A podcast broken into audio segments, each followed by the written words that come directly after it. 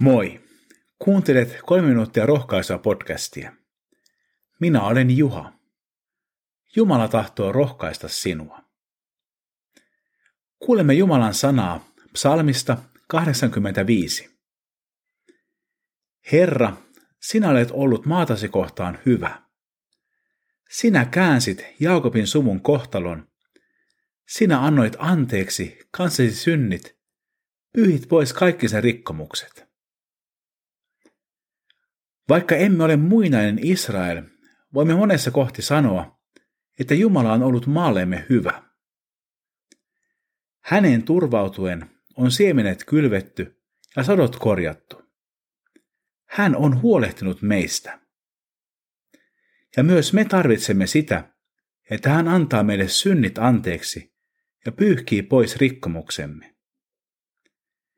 Ja juuri niin hän tekee Jeesuksen ristin tähden. Psalmi jatkuu. Minä kuuntelen, mitä Herra Jumala puhuu. Hän lupaa rauhan kansalleen omilleen. Älkööt he enää eksykö mielettömyyteen. Vaikka on totta, että Jumalan ääntä voi kuulla vaikka luonnossa, niin aivan erityisellä tavalla hän puhuu meille pyhässä sanassaan, raamatussa. Jos meistä tuntuu, että Jumala vaikenee, kannattaa tarkistaa, ettei raamatun päällä ole pölykerrosta tai ettei raamattu sovellus ole jäänyt käyttämättä. Sanan vaikutuspiirissä pysyen pysymme myös rauhassa Jumalan kanssa. Psalmin loppuosassa sanotaan, hän antaa apunsa niille, jotka häntä palvelevat ja niin meidän maamme saa takaisin kunniansa. Laupeus ja uskollisuus kohtaavat, oikeus ja rauha suutelevat toisiaan. Uskollisuus versoo maasta ja oikeus katsoo alas taivaasta. Herra antaa kaiken hyvän, maa antaa satonsa.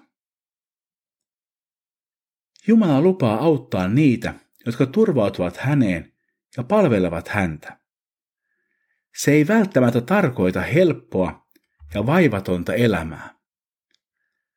Se voi tarkoittaa erityisesti Jumalan rauhaa ja läsnäoloa kivun ja koettelemusten keskellä.